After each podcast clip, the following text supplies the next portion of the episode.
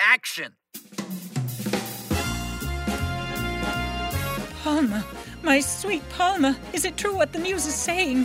Has Mars been overrun with parasites? Is it not enough to watch every member of my crew perish? Cut. What the hell, man? That was a decent take. Demanding dreams are the only ones worth having. Is that from a Marsology book?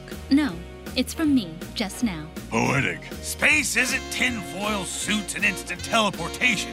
It's hard. This is intense and kind of ridiculous. Can I come closer? Okay. Darlene is running a cult. Cults are bad. People get killed. Vying for power, proving their loyalty, eliminating the unfaithful. How does someone die of asphyxiation after removing the helmet of a costume spacesuit in the Arizona desert? It's gruesome in a rather beautiful way.